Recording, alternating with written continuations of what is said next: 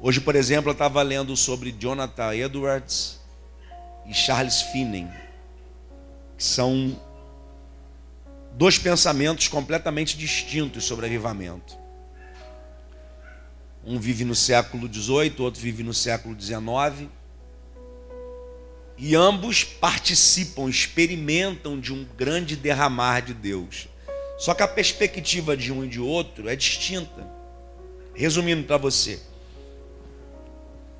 Jonathan Edwards, ele atribui o avivamento à soberania de Deus. Ele diz, ele considera e ensina que avivamento ele não tem dia, não tem hora e lugar marcado. É um ato da soberania de Deus em favor da igreja, em favor do seu povo. É a resposta da oração de uma igreja. É a manifestação gratuita de Deus ao povo que ora, que clama.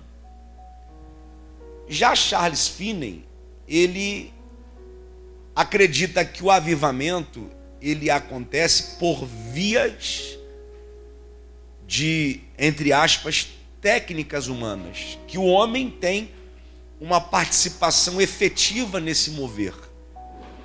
E é a partir de Finney, por exemplo, que surgem termos como avivalistas.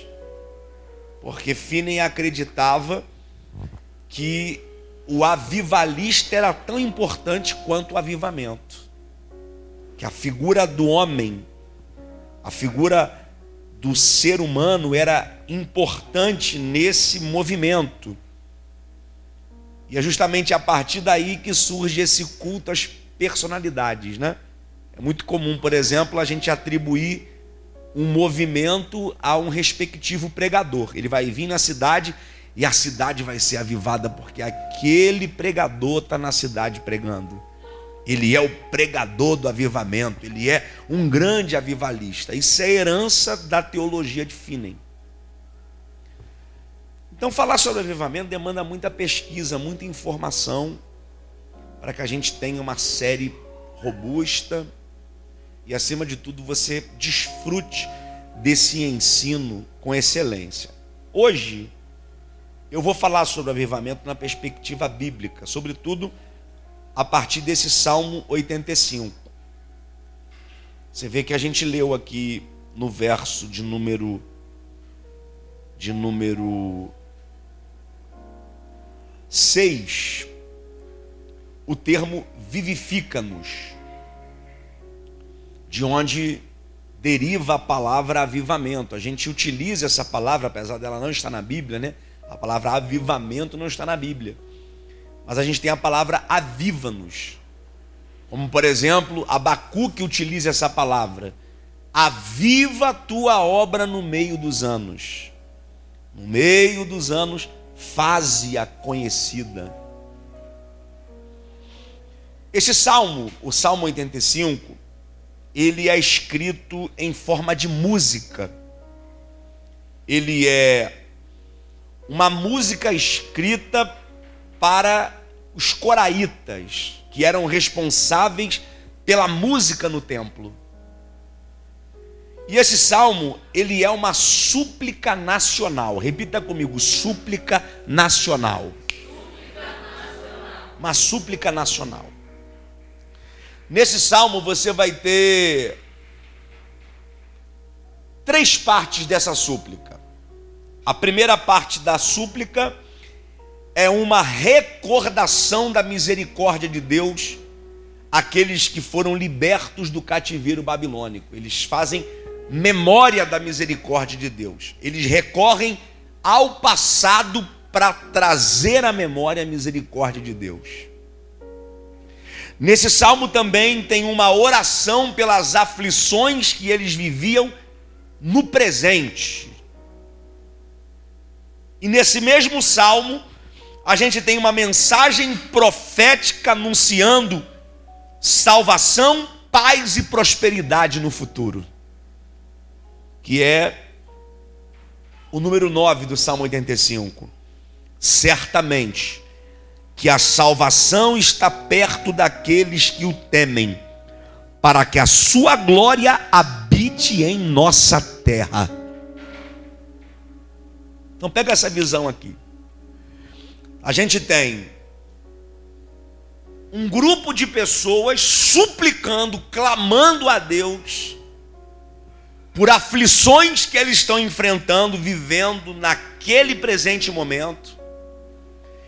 E aquela oração, ela tem um clamor que recorre às misericórdias do, do Senhor no passado, lembrando, Senhor, o Senhor libertou o teu povo no passado, o Senhor foi misericordioso no passado. O Senhor é um Deus de misericórdia. E eles também lançam uma palavra profética para o futuro, de salvação, paz e prosperidade. O presente deles é de aflição. Mas na memória deles está muito claro que Deus é misericordioso, que Deus libertou o seu povo no passado e eles têm a convicção que Deus manifestará salvação, paz e prosperidade no futuro. Guarde isso aqui para sempre. Sempre. Sempre que você estiver enfrentando aflições, sempre que você estiver passando por crises, sempre que você estiver passando por adversidades, tribulações, dias difíceis, Sempre que você estiver enfrentando dias cinzentos, lembre que você tem um Deus que no passado sempre manifestou misericórdia. E que você tem um Deus que promete salvação, paz e prosperidade para o futuro. Diga para quem está perto de você: essa fase vai passar. Diga para alguém. Diga para alguém: essa fase vai passar, essa luta vai passar, esses dias cinzentos vão passar, esses dias de tribulação vão. Levanta a direita e a esquerda, eu vou liberar um decreto para a tua vida. Creia nisso até os seus ossos. Tem uma promessa de paz, salvação e prosperidade para a nossa vida no futuro. O nosso futuro será melhor. Quem pega essa palavra. Eita! Eu creio nisso até os ossos. Eu creio num futuro de paz, salvação e prosperidade. Não porque a gente tem um governo A ou um governo B. É porque a gente tem um Deus que promete e cumpre. Eu creio em um futuro melhor, não é por causa da direita ou da esquerda. Eu creio num futuro melhor, é por causa da promessa que vem do alto. Nós não dependemos da direita e nem da esquerda. O Deus que prometeu um futuro de salvação, paz e prosperidade é um Deus que governa do alto. É um Deus que governa de um alto e sublime trono. É um Deus que cujo seu reino subsiste eternamente. É um Deus cujo seu reino é inabalável. Não Terabai, Jeová. Só não tira o meu retorno, Yuri. Senão tu não casa.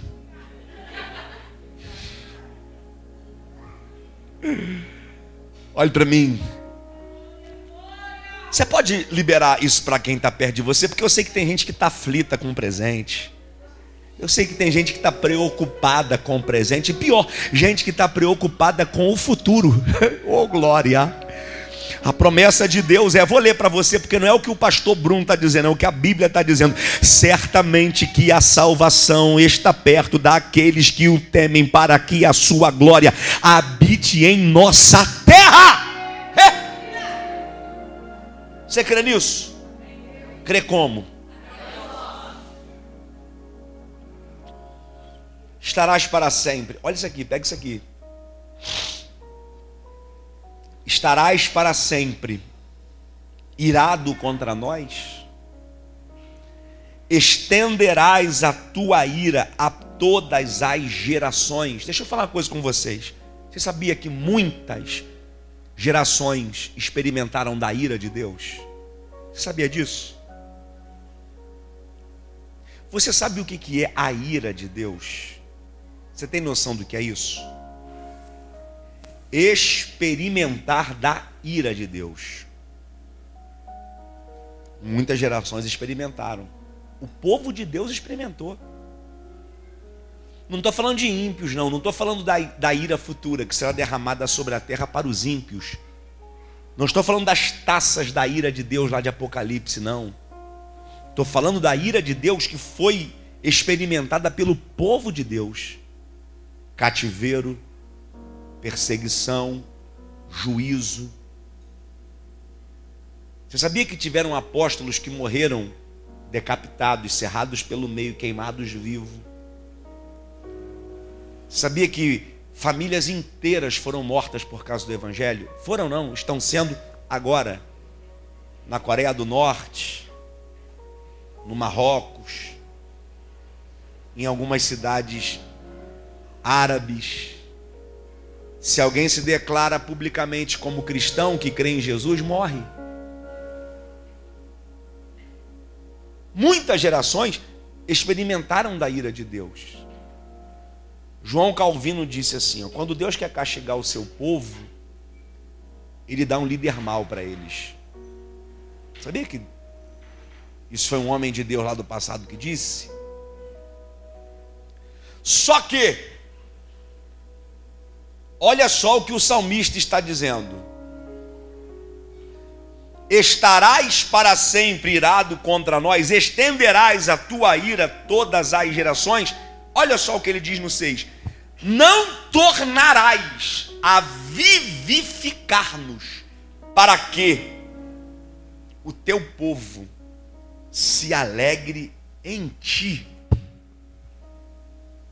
O mesmo salmista está considerando, deixando claro, ó, muitas gerações experimentaram a ira de Deus, mas muitas gerações também experimentaram avivamento de Deus. E geralmente o povo que era castigado era o povo que mais se regozijava no avivamento. O cenário ideal para um avivamento é o caos. Se tiver tudo arquitetadamente perfeito, se tiver tudo no lugar, tem alguma coisa errada. Biblicamente, historicamente falando, cenário de avivamento sempre foi o caos. Cenário de avivamento sempre foi crise cenário de avivamento sempre foi guerra. Até porque, geralmente, esse avivamento histórico, o avivamento histórico que aconteceram no século 17, 18, 19, século 20, geralmente esses avivamentos eram resposta de uma igreja que orava por causa do sofrimento que enfrentava em uma nação. Oh glória a Deus! Essa igreja oprimida buscava a Deus pedindo socorro e Deus socorria, e Deus avivava, e Deus levantava um povo forte naquela terra, e Deus avivava não só a igreja, Deus sarava a igreja, Deus sarava a nação, Deus sarava as finanças daquela nação, Deus sarava a política daquela nação, e acredite, avivamento das ilhas finge, um mar que não dava mais peixe passou a dar peixe, porque quando Deus aviva, Ele aviva. Diga para quem está perto de você: o cenário perfeito é o caos. O cenário perfeito é o caos. E quando Deus decide mexer as peças, é soberania dele. Isaías disse: agindo Deus, quem impedirá? Quando Deus decide mexer as peças, Ele mexe. Isso aqui é uma esperança para a gente. Não tornarás a vivificar-nos.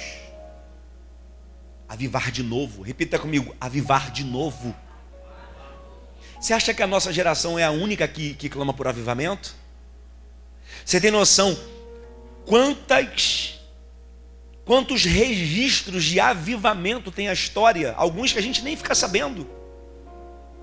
Para você ter uma ideia, gente, o que a gente experimenta aqui na ADEC, para muitos lá no século XVIII, já era avivamento. A gente não tem o hábito de escrever. E o que é errado. Porque muitos destes, no século XVIII, XIX, no século XVII, o que acontecia naquelas reuniões era escrito. E a gente hoje lê coisas que aconteceram, por exemplo, lá no país de Gales, coisa que a gente vive aqui. na igreja. Só que a gente está atrás deles em um quesito. Eu vou falar muito sobre isso. Avivamento, ele não produz só experiências espirituais. Ele produz experiências morais, experiências sociais. É inaceitável que alguém que diz que recebeu avivamento no culto não produz esse avivamento na sociedade. Não se torne um cristão melhor. Não seja um cristão de bom testemunho. Como que alguém pode dizer que foi avivado no domingo e segunda-feira no trabalho está xingando de novo, falando palavrão, vivendo uma vida promíscua, olhando para a mulher dos outros ou para o homem dos outros, cobiçando as coisas do próximo. Avivamento produz também efeitos morais, sociais, práticos, diários, cotidianos. Não é só o mistério, não é só o manto, não é só o levantar a mão, da glória, rodar no poder, não. O avivamento produz efeitos na sociedade. O principal objetivo do avivamento é produzir seres humanos melhores, que amem, respeitem, exerçam justiça Se não é este o avivamento que a gente está experimentando, o nosso avivamento é uma farsa, é uma fraude, é fake. Se o nosso avivamento só está produzindo efeitos espirituais no templo, o nosso avivamento é uma farsa. Se você foi impactado pelo poder de Deus, você vai sentir o desejo, por exemplo, de procurar pessoas que você humilhou no passado e pedir perdão de procurar pessoas que você fez mal no passado e pedir perdão. Você vai sentir o desejo, por exemplo, de ter uma vida moral santa. Abnegar e abrir mão daquilo que contraria a santidade. O avivamento genuíno produz pessoas melhores pessoas que se comportam melhor no trabalho, na rua, na escola, na faculdade. A minha oração é que você não esteja sendo enganado pelo diabo e vivendo uma farsa, vivendo uma fraude. Que o que a gente tem vivido aqui nas noites de domingo e de quarta-feira seja real. E a minha oração é que essa igreja esteja produzindo cidadãos melhores para Teresópolis. Seres humanos melhores para essa geração. Que você seja uma referência de amor para sua rua. Que você seja uma, re... uma referência de justiça para essa geração. Que você seja uma referência de zelo para esse tempo. Que você seja uma referência de cristãos para essa geração. Aleluia. Você pode levantar a mão e adorar o Delabai, Jeová. Avivamento produz efeitos sociais, morais, efeitos de justiça. Eu vou trazer informações para vocês aqui do que aconteceram nessas cidades e países onde um verdadeiro avivamento foi derramado. Não era só o testemunho espiritual do que acontecia, porque tinha gente que até voava, gente, por exemplo, lá em Los Angeles, na Rua Azusa, a famosa Rua Azusa, avivamento da Rua Azusa, de onde hipoteticamente nasce a Assembleia de Deus, também é controversa a história. Mas lá, nas, lá, lá na Rua Azusa, um pastor negro, pique Edu assim, padrão de Edu, William Seymour, pensa num cara bem arrumado, talentoso, terno, gravata, bonito, lecionando a escola bíblica. E a faísca acendeu na escola bíblica, não foi no culto. Porque o que mede o nosso avivamento não é o culto, é o desejo pelo ensino. Eu vou dizer, não, a DEC está avivada quando o desejo pelo ensino aumentar. A gente procurando, pastor, eu quero aprender a Bíblia. Nós temos cento algumas ovelhas. Eu conto nos dedos da mão do Lula. Só tem seis, quatro. Quantas pessoas procuram para aprender a Bíblia? Para desejar aprender a Bíblia? Que mede avivamento é desejo pela palavra, desejo por oração e desejo por justiça. Principalmente justiça social. Esqueci o que ia falar. Ah, é. Avivamento da Rua Azusa. Avivamento da Rua Azusa. Tem um testemunho, por exemplo, que os vizinhos chamaram os bombeiros. Porque eles olhavam para a igreja e eles estavam vendo o prédio pegando fogo, fumaça saindo do prédio e o prédio incendiado. Os bombeiros chegaram lá, não tinha nem fogo nem fumaça. Ou melhor, não tinha fumaça, mas fogo tinha. Só que não queimava a igreja, queimava os crentes da igreja. então tem muito testemunho sobrenatural. Sobrenatural. A gente tem aqui no nosso tempo, Xerém, as, as vigílias de Xerém. Testemunhos que irmãos voavam, literalmente, flutuavam no chão. Isso há 40 anos atrás. Então, o avivamento produz experiências extraordinárias, sobrenaturais, metafísicas, produz, mas é mais que isso. Mais que isso. O avivamento tem muito mais a contribuir do que só com testemunhos espirituais. Você sabe, por exemplo, a gente está aí ainda comemorando os 500 anos da reforma, né? nem mais 500, são 505 anos. Você sabe qual é o maior legado da reforma? Quem sabe? O maior legado da reforma não foi o, o espiritual. O maior legado da reforma é a educação. Você sabia, por exemplo, que Harvard é uma universidade que foi deixada, construída por cristãos? O maior legado da reforma é a educação, justiça social. O desejo daquela igreja era construir hospitais, construir escolas, orfanatos, creches, asilos, cuidar de gente, cuidar do povo, cuidar do necessitado. Era gente incendiada, era gente avivada, era gente pegando fogo, mas que não queria só falar em mistério e rodar no poder. É gente que queria produzir frutos e frutos que permanecem. Aviva-nos. Olha o que a Bíblia diz. Torna-nos a nos vivificar. Não tornarás a vivificar-nos. Para que o teu povo se alegre em ti. É o salmista dizendo: quando Deus alegra, quando Deus aviva o povo, a alegria desse povo não está nas coisas, está em Deus. Gente que não é alegre porque não tem coisas, é gente que não tem noção do Deus que tem. Porque gente que foi avivada por Deus, ainda que não tenha coisas, se alegra porque tem um Deus. Você pode não, você não precisa ter nada, essa é a verdade. Se você tem consciência do Deus que você tem, já é suficiente para você ser feliz, para você ser alegre. Aviva-nos para que o teu povo se alegre em ti. Essa é a minha oração.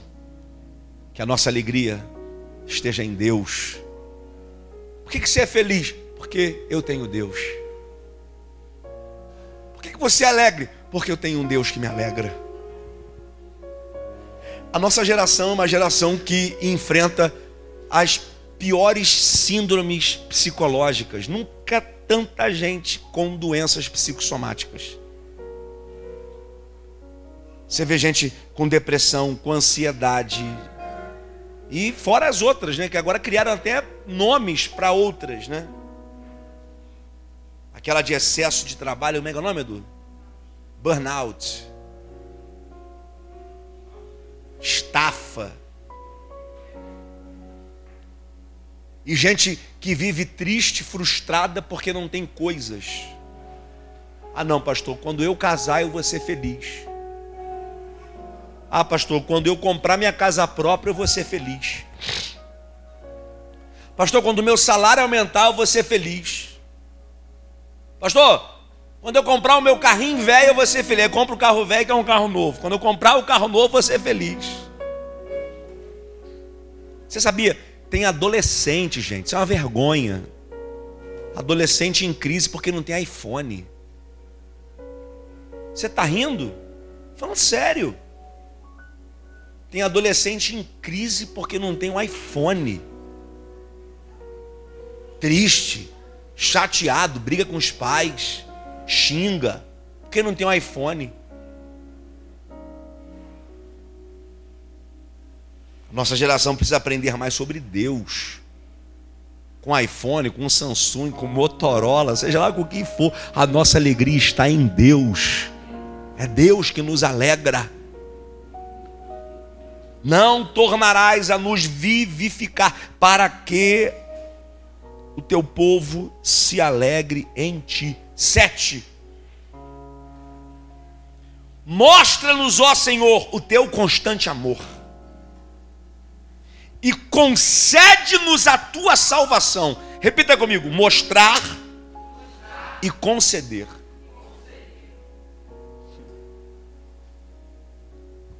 Mostra-nos o teu constante amor e concede-nos a tua salvação. A palavra mostrar aqui no hebraico é a mesma palavra que Deus usa para falar com Abraão, com Abrão, lá no Gênesis 12. Abrão, sai da tua terra, da tua parentela, da casa dos teus pais e vai para uma terra que eu te mostrarei. É a mesma palavra. A mesma palavra no hebraico. Deus fala com Abraão para ele sair, que vai mostrar. E Deus está falando aqui na boca do salmista: mostra-nos o teu constante amor. Essa palavra mostrar dá a ideia de revelar. É revelação. O que o salmista está dizendo é que o amor de Deus, ele só pode ser revelado. A gente só consegue ver o amor de Deus se ele revela. E deixa eu fazer uma pergunta para todo mundo aqui. Vocês sabem onde e como Deus revelou o amor dele? Vocês sabem? Em Jesus. Você sabe como que a gente enxerga o amor de Deus? Olhando para Jesus. Você sabe onde que o amor do Pai é revelado? No Filho. Aprove a Deus revelar o seu amor no filho. Se é do amor de Deus que você precisa, olhe para Jesus. Se é o amor de Deus que você quer conhecer, conheça mais de Jesus. Se é o amor de Deus que você quer receber, busque mais sobre Jesus, pastor. E onde que eu busco mais sobre Jesus? Na palavra, porque o mesmo Deus que revelou o seu amor em Jesus, revelou Jesus na palavra. Para a gente conhecer o amor em Jesus, a gente conhece Jesus na palavra. Não tem outro jeito.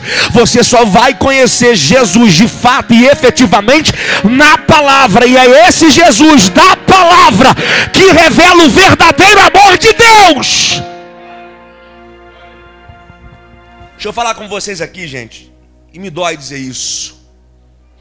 Nós somos uma geração que se contenta com mentiras. Se as mentiras são bem contadas, para a gente está bom. Muito do que se fala do amor de Deus nessa geração não é verdade que legitima o amor de Deus, o que torna o amor de Deus legítimo, é o que a Bíblia diz sobre o amor de Deus. Você já percebeu, por exemplo, que tem uma, uma, uma camada da sociedade aí que começa com L e termina com T?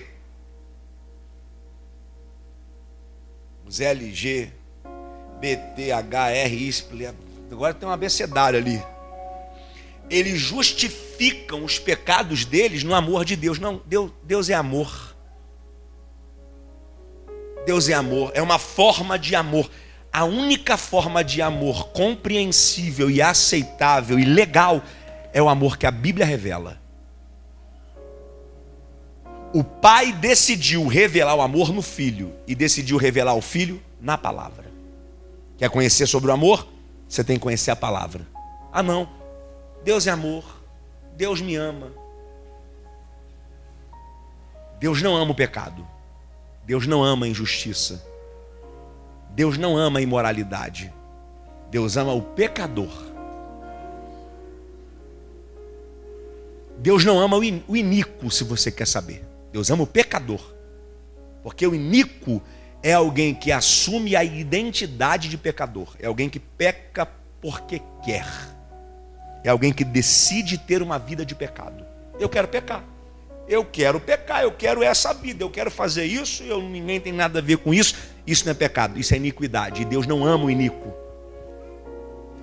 Todas as promessas bíblicas de juízo e de ira são para o iníquo e não para o pecador. Porque Deus ama o pecador. Geralmente o pecador não peca porque quer, ele peca porque erra, por acidente. Mas ele quer mudar de vida. Só que o que legitima e o que torna possível uma verdadeira transformação na vida e da vida é só o amor de Deus. E ninguém terá uma vida efetivamente transformada se não conhecer o amor pela palavra.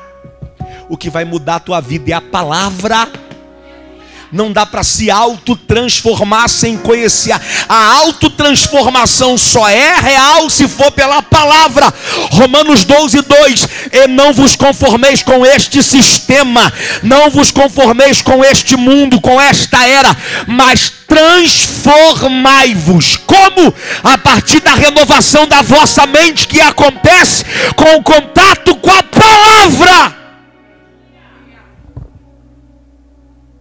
Se você não lê a Bíblia, se você não estuda a Bíblia, se você não tem tempo com a palavra, você nunca vai ter a vida transformada. Por isso que a gente tem uma geração tão inconstante. Gente que cai e levanta o tempo todo. Gente que está animada na segunda, desanimada na terça, quer conquistar as nações na quarta, aí quer ir para boate na quinta, quer beber na sexta e quer santidade no sábado, gente inconstante. Essa inconstância é resultado de uma vida sem Bíblia, sem a palavra. Vida sem palavra é uma vida inconstante. Quer ter uma vida constante, frutífera, espiritual, abundante, quer desfrutar de uma vida feliz, alegre, mesmo passando pelas piores crises e adversidades. Irmão, não tem outro jeito. Você depositou sua confiança em Bolsonaro e você se deu mal. Bolsonaro perdeu, cara. Só que o nosso Deus não perde. Nem o governo e nem o trono. O nosso Deus não depende de eleição, ele é, sempre foi subsiste de geração em geração. O trono dele está assentado de geração a geração. Rapaz, Hitler não acabou com a igreja. Você acha que Lula vai acabar? Nero não acabou com a igreja, Stanley não acabou com a igreja. Você acha que Lula vai acabar com a igreja? A igreja não pertence a homens, a igreja pertence a Jesus. Ele comprou e fundou essa igreja com sangue, e as portas do inferno não prevalecerão contra ela. Só que você não lê Bíblia, aí você acredita em tudo que te falam. Aí, e, e pior, e compartilha com todo mundo ainda. Plano de conspiração. Muita coisa que se fala não é verdade. Você tem que ler mais a Bíblia. Você tem que ler a Bíblia toda e viver a Bíblia toda. Diga para quem está perto de você, lê a Bíblia. Pergunta assim, pergunta, pergunta assim, tá gostando? Pergunta, tá gostando? Come muito. Não está gostando? Come pouco, mas come. uh! Vamos lá. Mostra-nos o teu constante amor. O amor é revelado. E a salvação? A salvação é concedida. Mostra-nos teu constante amor e concede-nos salvação. Amor é revelado, salvação é concedida. A palavra conceder no hebraico é Natan. O nome Natan significa exatamente conceder. Conceder. E o que, é que essa palavra quer dizer? Dar. Mais do que dar, garantir. É o salmista dizendo: o mesmo Deus que revela amor garante salvação. Diga para quem está perto de você: sua salvação está garantida. Uh! Aleluia! Quem te salvou te deu garantias dessa salvação. O da Calabarai Jeová. Quem te salvou te deu garantia, e não é garantia estendida, não, é garantia vitalícia, é garantia para toda a eternidade. Quem foi alcançado pelo amor de Deus, quem teve a oportunidade de conhecer a revelação do amor de Deus, tem salvação garantida, a salvação garantida. Nossa salvação tem garantia. E quem concede a garantia é Deus. Você pode confiar. Só que essa salvação só é concedida para quem teve o amor revelado. Pastor, quem é que tem a garantia concreta de salvação? Quem conheceu Jesus da Bíblia. Gente que foi salva, assim, tem gente que é salva na emoção. É gente que tem dúvida. Será que eu sou mesmo? Ih, rapaz. Ih, eu acho que hoje eu perdi minha salvação. Ah. Gente que foi alcançada pela plena revelação do amor de Deus é gente que tem salvação garantida, é gente que tem convicção. É o que Paulo disse aos Coríntios. A palavra da cruz é loucura para os que perecem, mas para nós que somos salvos, é o poder de Deus. É convicção da salvação. Eu sou salvo. Por que você é salvo? Porque o amor de Deus foi revelado. E esse amor me garante que a salvação não será perdida. Eita! Eu estou arrepiado, hein? Eu vou dar lugar aqui. uh! A gente encerrar. Oito. Esse verso oito aqui, ele é, é pesado, né? Escutarei o que Deus, o Senhor, disser. Falará de paz ao seu povo e aos seus santos, contanto que não voltem à loucura. Você tem noção disso aqui? Isso aqui é Deus falando. É Deus dizendo para o seu povo: ó, o futuro de vocês é de paz, prosperidade e salvação, desde que vocês não voltem para a loucura. E o que o salmista tem em mente é todo aquele juízo e aquela fúria de Deus lá na Babilônia. O povo cativo, longe da terra, sofrendo por que, que o povo sofreu? Porque o povo se entregou à loucura, à idolatria, à imoralidade, à insensatez. É fruto dessa loucura deles. E aí Deus os cativa para os purificar, para arrancar deles o mal, e os restitui à terra deles e lhes faz promessas, mas não voltem à loucura de vocês. Diga isso para quem está perto de você: não volte à sua loucura, por favor, não volte. Não volte. E só guarde isso aqui, ó, para a gente encerrar de verdade agora. Escutarei o que Deus, o Senhor, disser. Falará de paz ao seu povo para quem que Deus fala de paz? Para o seu povo. Você sabe quem tem promessas de paz? É o povo de Deus, gente. Essa paz aqui no hebraico é shalom. É paz que vem de Deus, é o Deus da paz. Essa paz é o próprio Deus. É a paz que vem dele porque ele é paz. Essa paz no Novo Testamento é aquela que Paulo diz que excede todo entendimento. Não é ausência de guerra, é paz em meio à guerra é paz em meio às aflições, é paz em meio às tribulações. Explica para mim como que alguém vivendo no meio de, fura, de um furacão consegue ter paz. É porque faz parte de um povo que tem um Deus de paz, que é paz, que dá paz, que promete paz, que derrama paz, que garante paz. Aleluia. Falará de paz ao seu povo. Agora, Deus fala. Deus fala ou não fala, gente? Quem crê que Deus fala, diga amém. amém. Agora, uma coisa é Deus falar, outra coisa é a gente escutar. O salmista está dizendo: escutarei. Escutar é dar atenção. Escutar é direcionar os ouvidos ao que está sendo dito. Não me assustaria o culto acabar e alguém disser assim: Poxa, pastor, não, não ouvi nada do que o senhor falou. Não é porque é surdo, não, é porque não quer ouvir. Já dizia minha avó que o pior surdo é aquele que não quer ouvir, e o pior cego é aquele que não quer enxergar.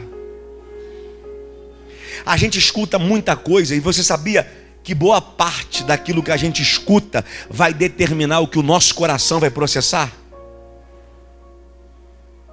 O nosso coração processa aquilo que os nossos ouvidos atentam, ouvem, escutam. Quem fornece a matéria-prima para o nosso coração são os ouvidos. E é no coração que nascem emoções, sentimentos, reações, anseios, desejos.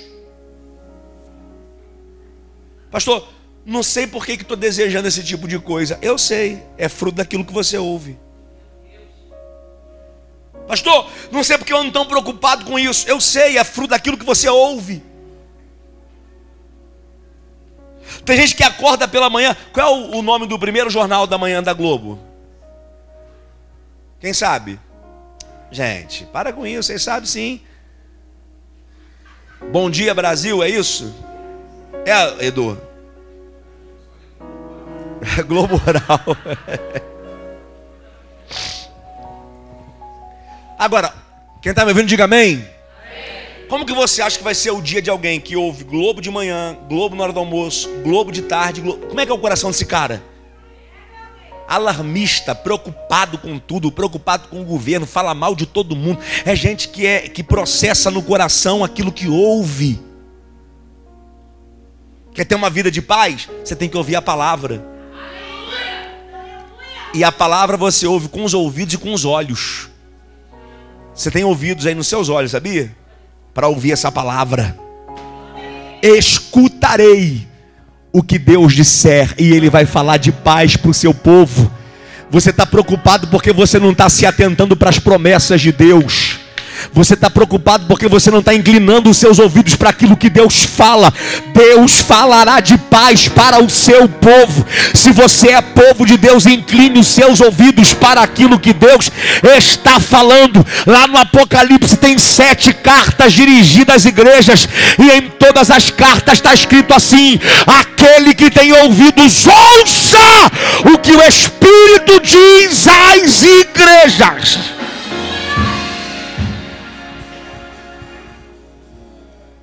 Para quem que você tem emprestado seu ouvido? Gente que anda com fofoqueiro vira o que, gente? Vira o que? Fofoqueiro, pô. Quando alguém vier fazer uma fofoquinha, corta logo, meu irmão. Já dá um fight. Sai para lá. Repreenda. Se você anda com pessoas que falam mal dos outros, você vai fazer o quê? Reproduzir. Amanhã é você falando mal de alguém. O nível de conversa que você tolera é o nível de discurso que você reproduz. Não sou psicólogo, não, mas essa vida de igreja me fez entender e ler as pessoas. É só ouvir ela por alguns minutos. Você sabe quem é ela. Porque a boca fala o coração está cheio. A boca fala que o coração está. Então só fala de paz quem ouve o Deus da paz. Só fala de salvação quem ouve o Deus da salvação. Só fala de vida quem ouve o Deus da vida. Fala de amor quem ouve o Deus de amor. Cuidado com o nível de conversa que você tolera, porque está desenhando o teu discurso. O que sai da tua boca é fruto que você ouve. O nível de música que você escuta determina o teu discurso também. Não dá para tolerar, gente. Aqui na igreja a gente ouve que ruge o leão. Aí lá fora você quer ouvir MC Cabelinho, Pose do Rodo, o Satanás todo. Aí você está achando o quê? Vai, vai, vai, vai. Não dá, né, gente? Aqui você quer ver a glória de Deus, lá fora você quer ver pornografia. Aqui você quer ver o Deus da glória, lá você quer ver pornografia lá fora. Você acha que essa vida vai ficar como? O nível do discurso que você tolera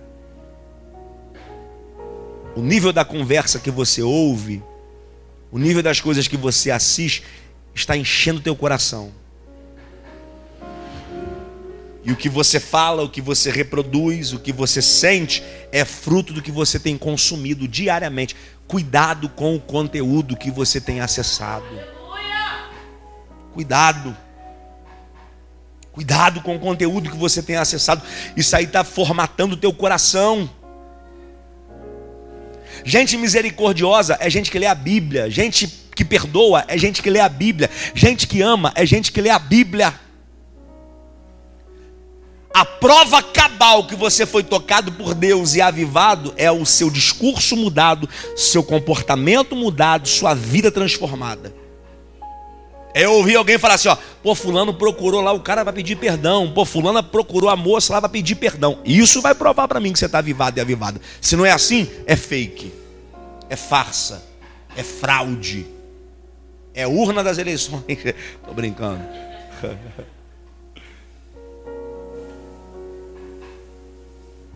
Tá no manto aqui, aí, aí, aí você saiu do culto e encontrou com aquela moça que você não, não gosta muito. Aí você já se arma.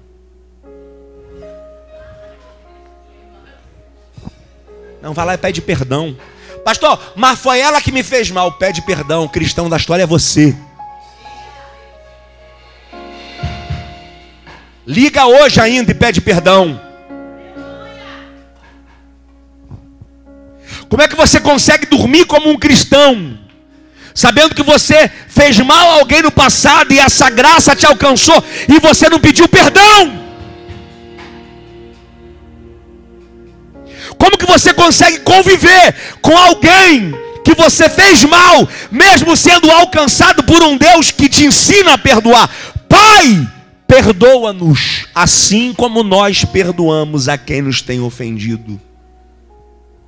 Isso é avivamento, gente. É avivamento que vocês querem? É isso aqui o pulo, a língua, o roda-roda é só resultado de gente que está avivada de verdade. Não é antes para depois, é primeiro para depois.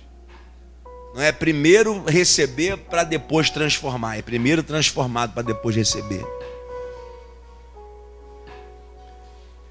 Tem gente que finge que está recebendo para ficar bem na cena, né? Tá todo mundo recebendo, eu vou fingir também.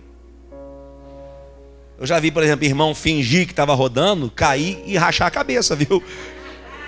Já vi. Eu me lembro de um irmão, tem muitos anos, o irmão estava no mistério, irmão. Quer dizer, o irmão não, né? A igreja estava naquele manto, né? Chá! Aí o irmão querendo sentir, ele começou a rodar também. Rapaz, ele veio com a cabeça no púlpito e pum!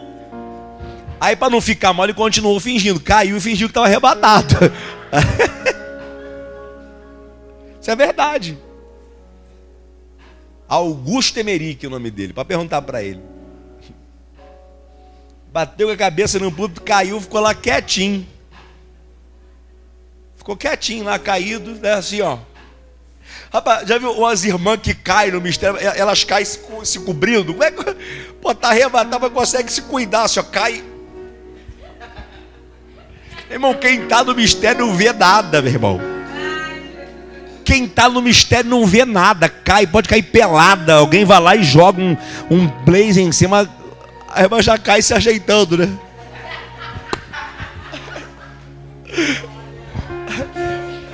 Ah, não é verdade? Irmão, quando o negócio te pega, tu não segura, não, irmão.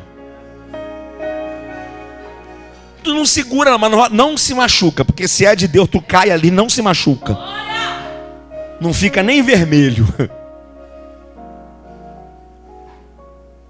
Mas o principal resultado do avivamento não é nem esse. Isso aí é só é só um desfrute. Isso aí é só é só uma balinha, é só um docinho. O avivamento produz gente melhor. Gente honesta. Gente que compra e paga. E se não tem dinheiro para pagar, vai lá negociar com quem tem a dívida. não consigo pagar, me perdoa, o que, que eu posso fazer? Gente avivada não é gente que atravessa a rua para fugir dos outros, não. É gente que assume a bronca. É gente que assume a responsabilidade. Isso é gente avivada. Gente que tem freio nas na língua. Gente avivada tem freio na língua. Gente avivada tem freio nos olhos. Gente avivada tem freio nos ouvidos. Você pode aplaudir Jesus nessa noite? Vamos ficar de pé? Uhul!